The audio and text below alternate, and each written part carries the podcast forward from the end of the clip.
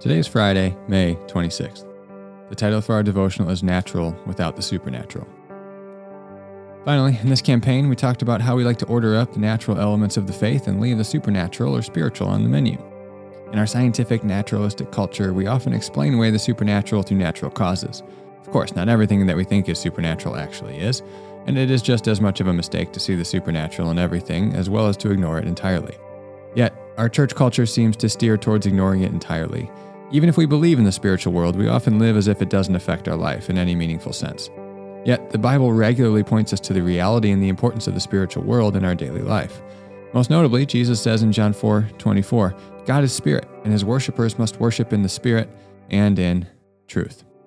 In Jesus' ministry, he regularly encounters demons.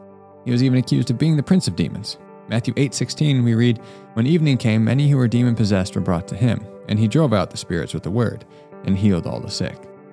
We should not fear because Jesus has power over evil spiritual beings and he has given his followers that same power. 1 John 4 4. You, dear children, are from God and have overcome them, referring to demons and evil spiritual evil spirits, because the one who is in you is greater than the one who is in the world. Luke 10 17 to 20. 72 returned with joy and said, This is after Jesus sent out 72 of his disciples. Lord, even the demons submit to us in your name. He replied, I saw Satan fall like lightning from heaven. I have given you authority to trample on snakes and scorpions and to overcome all the power of the enemy. Nothing will harm you. However, do not rejoice that the spirits submit to you, but rejoice that your names are written in heaven. Romans 8 37 to 39. No, in all these things we are more than conquerors through him who loved us. For I am convinced that neither death nor life, neither angels nor demons, neither the present nor the future, nor any powers, Neither height nor depth nor anything else in all creation will be able to separate us from the love of God that is in Christ Jesus, our Lord. In Paul's letter to the Ephesians, he is primarily writing about the unity of the church amidst the Jew Gentile divisions. In this context, he reminds them that their battle is not against flesh and blood, so they need to put on the full armor of God.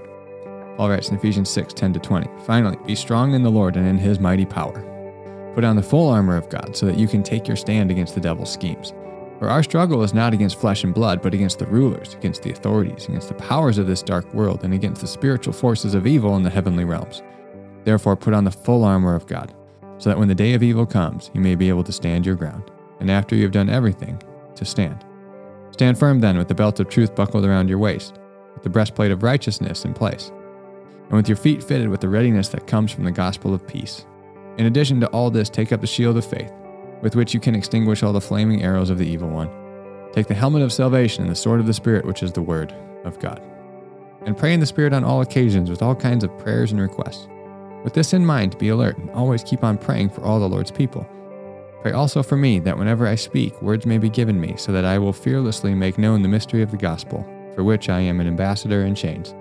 Pray that I may declare it fearlessly as I should.